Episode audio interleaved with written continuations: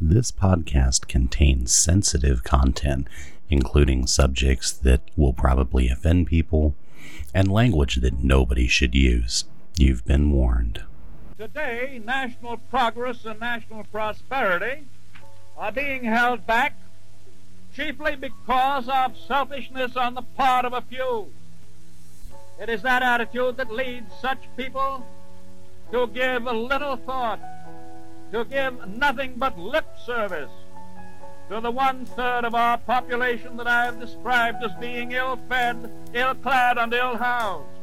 But if the British Empire and its Commonwealth last for a thousand years, men will still say, this was their finest hour.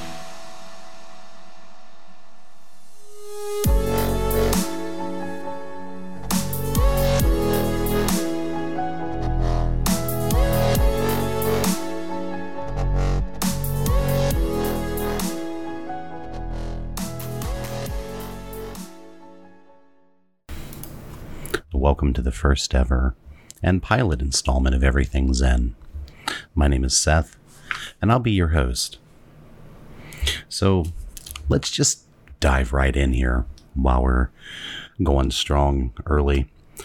Uh, yesterday, of course, the news broke that uh, Andrew Cuomo uh, was resigning as the governor of New York, uh, thus solidifying to everybody that kind of already knew that the man is an absolute piece of shit uh, and that he's an adulterer and he's a womanizer, which apparently we've known for years, uh, but we've given him a free pass because he's a Democrat. I'm not entirely sure why anybody, especially New Yorkers, have given this man a free pass. Sure, he's done some good work, but in the grand scheme of things, if we want to hold people to a higher standard, if we want to attack people like Matt Gaetz or Donald Trump, we have to hold our own equally responsible. Letting this man get away with what he got away with for the years he did is simply unacceptable. We have to do better. Also, as a completely unrelated side note, uh, this means that the last two governors of the state of New York have uh, resigned over allegations of sexual assault. Uh, also, uh, with this, we have the first female governor of the state of New York. That's uh, Kathy Hochul. Uh, you might recognize the last name if you're in tune with politics at all. her husband is William Hochul, a former federal prosecutor in New York. He's also the general counsel and senior vice president for Delaware North, which is a massive conglomerate that controls some of the casinos and gaming access in New York. Does this present a uh, conflict of interest? I would say probably so, to be completely honest. Uh, I don't see how this doesn't create a conflict of interest because, as governor, uh, Ms. Hochul will have uh, control over the gaming board uh, she'll have control over the state parks and recreation, of which Delaware North holds some of the contracts. They've also lobbied pretty extensively for access to digital and online betting and gambling rights exclusively. The state tells us that there is a process in place for recusal from the governor's office. I'm really curious to see how this plays out. Because the last thing the state government of New York needs is another scandal. And for the record, Andrew Cuomo, go fuck yourself and the horse you rode in on. Your apology, or lack thereof, yesterday is appalling.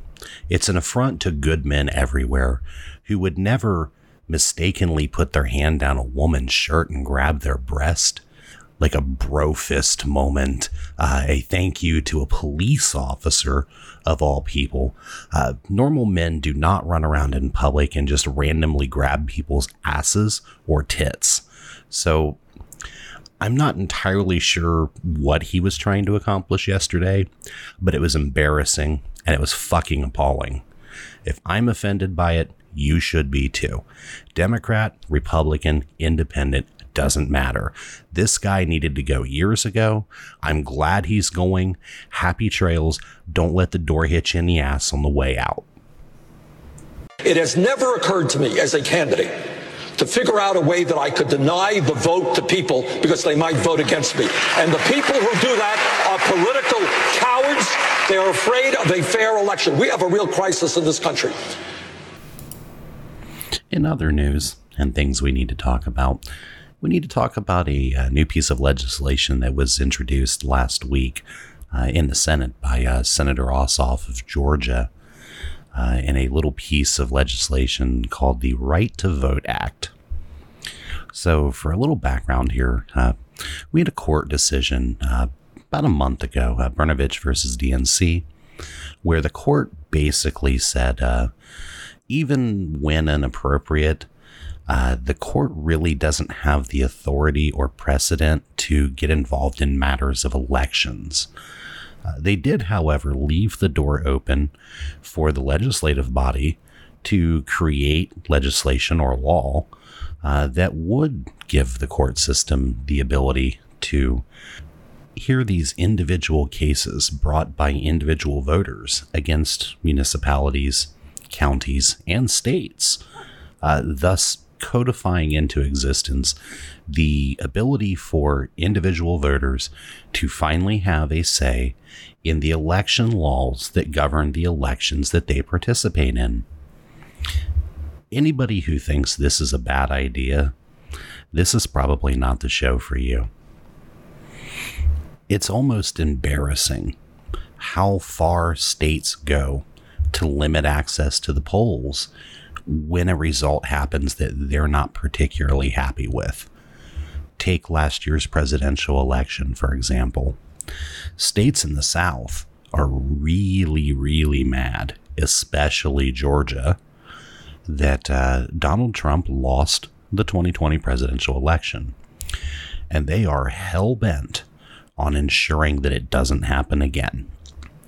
You know, we have quotes from prominent Republican leadership, including Senate Minority Leader Mitch McConnell, who's flat out in plain English told us that if Republicans don't fix elections, they'll never win a federal election ever again. That's a quote. In fact, we'll get you the audio clip. These states have went to extraordinary lengths to limit access, and not just to everybody, but predominantly inner city voters. Inner city voters who tend to be pretty heavily liberal. You know, with uh, laws like in Texas removing the drop boxes and limiting it to one per county. So a county with 1,500 people has the same number of drop boxes as a county with 4 million people.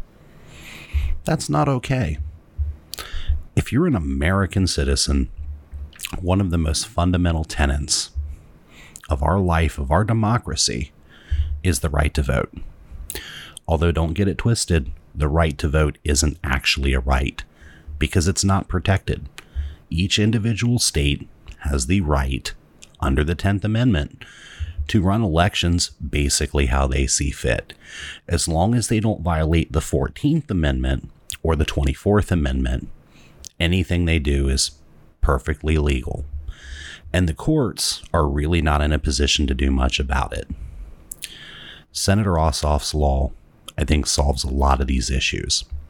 If you live in a state like Georgia or Texas or Florida, where the access to the polls is being limited, where your ability to vote, vote early, vote, vote absentee is being challenged because most states also don't have any type of codification for you to get time off of work to go vote.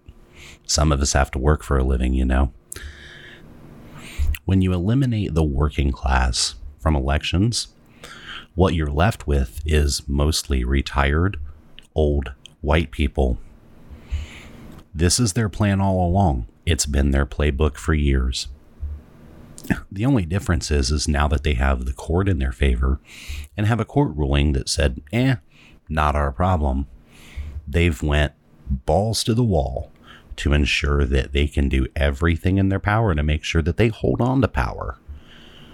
In states like Georgia, which by best guess is a 50 50 state, they've done everything that they can do without basically just saying, you know, we don't want black people to vote uh, to prevent black people from voting. They don't want to open up the appropriate number of polling locations. They don't want people to be able to hand out bottles of water while they wait in line for nine hours to vote. And believe me, they will wait nine hours in line to vote because they know how important it is. And you should too.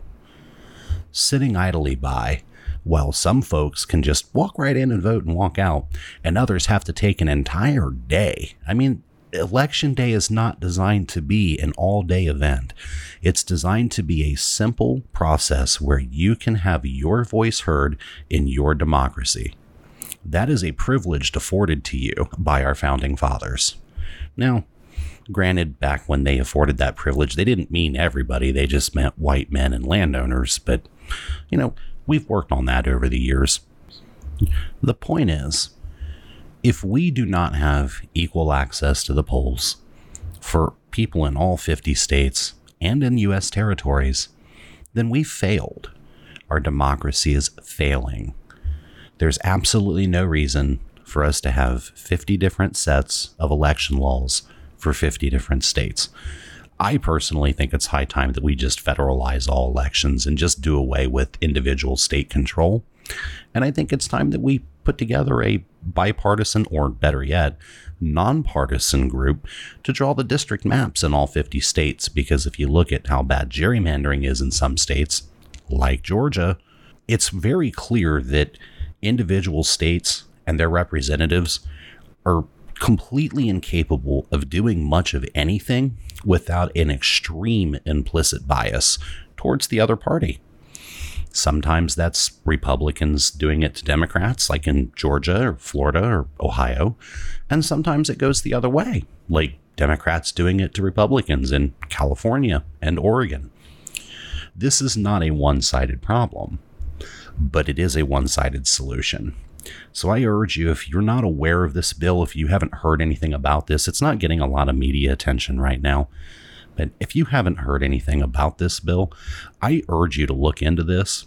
And I urge you to reach out to your local representatives and senators and let them know what you think about it, whether you agree or disagree. The beauty of our democracy is, is that those representatives and senators, we pay their salary. They have to listen to us because we're the ones that put them there, even if you disagree with them on a political nature across the board. It is your right to reach out to those folks and tell them how you feel as a constituent of their district. I hear there's rumors on the uh, internets. So, just as a bit of warning, I'm going to let you know now that the entire second half of this is going to be dedicated to vaccines and vaccine mandates. But before we get into the meat and potatoes of it, I just want to acknowledge a fact that actually hit my inbox today that says that the Navajo peoples, the Navajo Nation in the United States, are now officially 100% vaccinated. So if you believe in karma or poetic justice or just want a good laugh, uh, know that uh, as white people continue to fight over mask mandates, and uh, whether or not they should get vaccinated, uh, the Navajo people are ready and willing to take back the land that we took from them hundreds of years ago. So, to the Navajo Nations, congratulations on your 100% vaccination rate, and thank you for setting the example for the rest of the country. We can all learn something from the way you've conducted this operation. It ought to be possible, in short, for every American to enjoy the privileges of being American without regard to his race or his color. In short, every American ought to have the right to be treated as he would wish to be treated, as one would wish uh, his children to be treated. But this is not the case. All right, so the last thing I want to talk about tonight are vaccine mandates. What are they? Why they're completely legal and how this is basically your fault if you're an anti vaxxer. So let's talk about that. In order to get the full story, we need to go back about 40 years. In fact, we specifically need to go back to the Reagan administration When Ronald Reagan was elected and sworn in in 1981, he made it a point, a priority, if you will, in his administration to limit the power of unions in this country. Reagan was a known union buster, and he was very anti labor. Ronald Reagan is known, probably his domestic crowning achievement was the advancement of the quote unquote corporate Bill of Rights, which was basically codified a few years after his death. So we have this conversation now specifically with nurses uh, being forced to uh, get a vaccine or find a new job. Now, I'm going to tell you right up front that I have a serious problem with an employer forcing anybody to do anything against their will. I think the entire construct of employment is exactly that at will. I don't think anybody should be forced to do anything they don't want to do or anything that they have serious doubts about, whether it be ethically or morally. However, it needs to be said that many of the people, almost all of the people who have a serious problem with where we're at and where we're going, are Republicans. Folks, this is the bed that your party has made over the last 40 years. You have been the party of union busting. You've been the anti labor party. You've been the pro corporation party. Now, you must lie in your bed. You have enabled companies, corporations, you have enabled companies and corporations to have their own set of rights legally and because you have fought so hard against unions and the power of unions and collective bargaining and organized labor, that nurses have no representation in the workforce. There are very few nurses in the United States who belong to a union. In fact, nurses as a profession are some of the least represented people in the entire country as far as collective bargaining is concerned. Nurses are probably the one group of people right now who need unions. A lot of these nurses worked last year bedside during this pandemic and were given basically nothing as compensation for putting their life and their health on the line daily in some cases. While hospitals continued to profit, continued to roll in that insurance money, continued to bill Medicare and Medicaid, and gave nurses absolutely nothing. Basically, it's another pizza party. And if you're a nurse, you know exactly what I'm talking about. The problem that I have is that some of these nurses are taking their views and they are spreading them out as information. And here's where we're going to get into a little bit of legality. See, if you're a nurse, you have the right to believe anything you wish to believe, whether it be religiously, medically. It's your right to believe whatever you want to believe. The moment you begin to spread medical misinformation to other people, you have violated the terms of your license. Violations of the terms of your license can and should result in suspension or forfeiture of said license. Yep, I said it. If you're a registered nurse and you're licensed in any state as a registered nurse and you want to spread misinformation that vaccines kill people, that vaccines don't keep you safe, you should absolutely lose your license. In fact, you should voluntarily surrender it. As much as you want to believe that information, that information is simply not true and it's not open for debate. Vaccines do save lives. Vaccines do not kill people. Vaccines greatly, vaccines will greatly increase your chances of survival and not being hospitalized if you do contract COVID 19. The only thing that the vaccine will not do is limit the viral load that you will shed if it's the Delta variant and you contract COVID 19, which means that the vaccine that you took is ineffective at protecting other people. That's the only thing that we have right now that's really negative about this vaccine. And while we're dispelling myths, let's go ahead and get this one out of the way as well. Coronavirus vaccine research started in 2003 when scientists discovered SARS. So, this vaccine is not brand new, it's not untrusted. It's almost two decades of work. For the record, the flu vaccine was eight years of work. And the flu vaccine changes every year.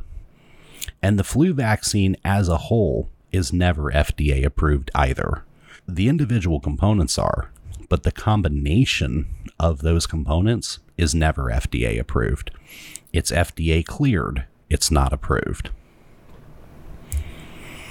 So, continuing on with this this vaccine question, we also need to kind of play this the other direction, right? We we also have this thing, you know, and, and it's the same party again, who three, four, or five years ago were attempting to repeal Obamacare. Do you guys realize that if Obamacare was repealed during the Trump administration, that insurance companies would have actually had the right to deny coverage for COVID and COVID related illnesses? Furthermore, insurance companies can and should actually deny coverage for those who willingly choose to not get vaccinated. They can simply say that it's an unnecessary risk that you took, and that's on you. It's the same as if you decide to take your car to the racetrack and go 120 miles an hour and crash it and total it. The insurance company is not going to cover your car because you took an unnecessary risk. You knew the risk when you took it, and that's on you. You know, they're there for indemnification, not for stupidity. You know, and we could go even further than that. And we could say, well, you know, this is also the party of entitlement reform. Well, I pay a lot of taxes every year, and I'm not entirely sure that I want my tax dollars going to healthcare costs for those who are in an ICU with COVID because they refuse to get a vaccine. You know, it's the same argument. Well, I don't want my tax dollars going to welfare. I don't want my tax dollars going to Social Security. How is this any different? You know, what do you think the hospital cost is of somebody who's vaccinated and gets COVID 19? You might go to the ER. You might even get admitted for a day or two and placed on a cannula with high flow oxygen for a few days. You know, that's going to cost some money, but it's a hell of a lot cheaper than being in an ICU for a month, being on a ventilator, being on ECMO, being on continuous dialysis. And this is just part of the possibility. This is certainly not the end game. We're talking about a $20,000 hospital bill versus a $2 million hospital bill. And how many people are going to rack up those bills and stick it to the American taxpayer because they were too stupid or fed misinformation and didn't want to get a vaccine? It's absolutely unbelievable to me. The other thing that I've noticed about a lot of these anti vax nurses in particular is uh, they all tend to be from the Mean Girls clique.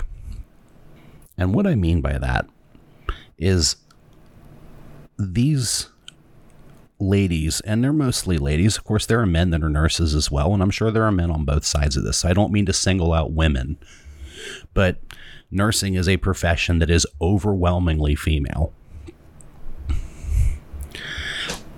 A lot of these anti vax nurses will tell you that it's not FDA approved and they don't want to take it because it's not FDA approved. And then they'll slide into your DMs and say, hey, bestie, you want to check out this uh, new herbal supplement that I'm selling? Or these new patches? You know, they're great for fatigue or for gout or, I don't know, scurvy, you know, but none of those are FDA approved either. Most of those aren't even FDA cleared. There's a giant label on the side that says not FDA approved to cure or prevent any disease or illness. How in the hell can you sit here and sell MLM bullshit snake oil products and say that it actually does something and then refuse to take a vaccine? It's the most hypocritical thinking I've ever seen. What's worse is that you're completely misinforming the public. You know, you're when you're a nurse, when you're a healthcare provider of any capacity, a nurse, a, a physician, whatever. I mean, yes, you you have an obligation to take care of patients. You, you have an obligation to be a provider in the best of your capacity. But somewhere in the, the moral code is an obligation to be a steward of good public health. Because good public health helps all of us. Not being a good steward of public health makes you look silly. It makes you look less credible. And when I see these folks, and I see them all the time, I live in a very rural, very red community. There's a lot of them here. You lose credibility as a healthcare provider. You lose credibility as a human being. I mean, at the end of the day, I don't know if this doesn't exist in any books of religion. I'm pretty sure it exists in all of them. But you could boil down most books of religion to love thy neighbor or some variation thereof. Most religions are based on a very altruistic theology. What happened? How did we get away from that? We've moved from a, a altruistic style of thinking to a community involvement to the, you know, it takes a village mentality to what's in it for me. And if there's nothing in it for me, then, well, good luck. It's certainly your right to think that way. But if you're a healthcare provider, it's not your right to inform other people that way. And I think it's high time that state medicine and state nursing boards start taking a strong look at some of these people that are spreading this misinformation. And if you're willingly spreading misinformation and misguiding the public, and people are making bad medical decisions based on information that you shouldn't be providing to them anyways because you're not their provider, you absolutely shouldn't have a license to practice medicine. You just shouldn't. On a final note, before I close tonight, I want to touch on this as well. So, Mollie Hemingway from The Federalist, she's also a Fox News contributor, made a Twitter post tonight because apparently Hunter Biden's laptop is back in the news again. Uh, and she made a post something to the effect of uh, uh, ludicrous 2016 Russia hoax put all hands on deck to rig the 2020 election by violently suppressing Hunter Biden laptop story. I'm not sure if you watched the news in 2020, but I don't remember any violent suppressing of the media on any story. In fact, I seem to remember Fox News running it daily for about three months straight because it was the only story they could come up with Well, I decided to call Mollie Hemingway out on her bullshit. And she decided to block me for it. Mollie, you may have a bigger platform than I do. You may have a bigger audience than I do. But spewing rhetoric and lies of that magnitude will come back to bite you. If I were you, I would probably remove the word uh, columnist from my resume because what you're delivering is not news. It's scare rhetoric. And you're not scaring anybody.